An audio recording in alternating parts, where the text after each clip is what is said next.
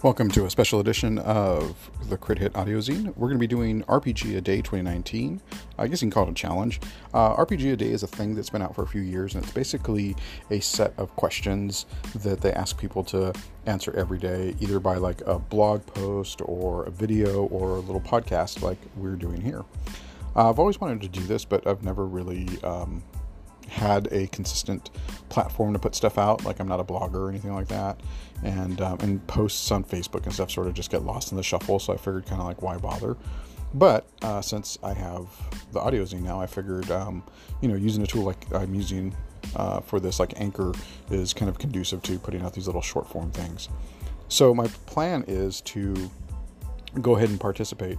Um, in doing this, and so I wanted to explain to you like what's going to happen. So if you see something pop up every day from Crit Hit Audio Zine, I have not lost my mind. They're just little short, like micro bursts, I believe, is what um, Frank Turfler calls them.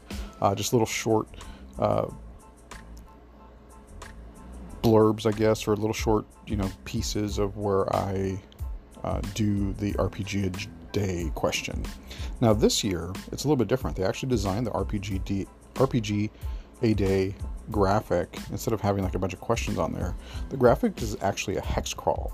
And so if you're not familiar with a hex crawl it's basically a bunch of hexagrams um, you know uh, clustered together for some sort of map and then this is used to determine like large area navigation. So whereas in a dungeon you have little squares that represent a certain amount of uh, space usually like a five foot square right um, a hexagram, uh, a hex map could represent each hex could represent you know miles, ten miles, five miles, hundred miles. It just depends on the scale that you want to do it. And they just put one word in each hex, and you basically can come up with your own question because it's just a prompt. And so I think that's really ingenious. And they even tell you like if you get stuck on one of them, maybe roll a d6 and just pick a direction and go in that direction on the hex map for your prompt. Um, so I am going to do that. I'm going to, if I get stuck, I'll just roll a d6 and I'll do it on the air, so to speak, here and go with that prompt. Uh, the plan is to do this, uh, like I said, every day because that's sort of the challenge. And I decided that if it's on a day that it that I would normally record a issue of the Crit Hit Audio Zine, that I'll just go ahead and include it in the audio zine as a little um, as a little segment in there. So I think that's kind of cool. Uh, but for today, uh, I might record an issue today. If I do that, uh, there'll be two because uh, I think it's it's kind of fun to do that. So I want to do one separate issue, uh, one separate little microburst, so to speak, to let you guys know what's going on. And um, and if I record a, the audio zine, I'll just go ahead and, and uh, do a second uh, answer to the one word prompt. So today the prompt is first.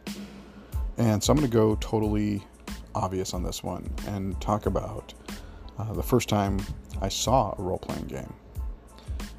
And, and and my first my first role playing game was Advanced Dungeons and Dragons specifically. so um,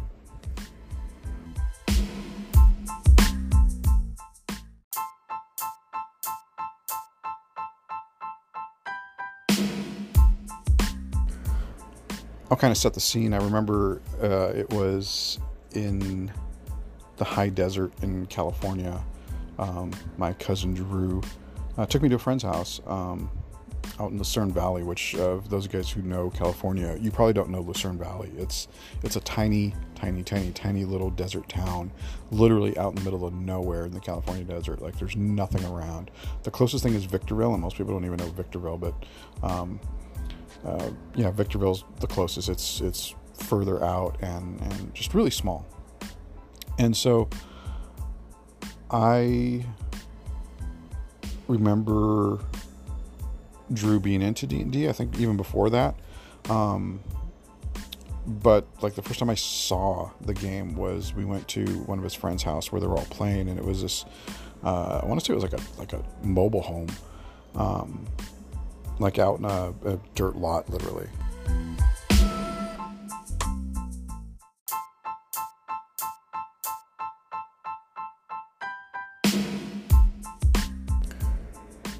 And we walked in, and it was it was exactly what you would think it would be in the 80s.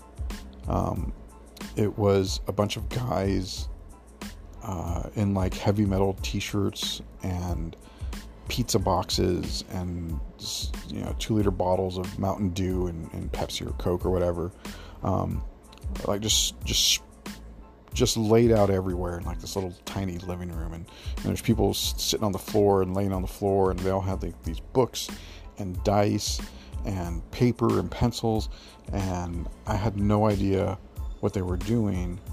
And I remember asking what this was and, and Drew was like well this is this is D&D uh, this is AD&D and um, and he kind of explained to me what, what the game was and, and how it played and what it was supposed to do and I was instantly fascinated by the idea of a whole game that was basically a story.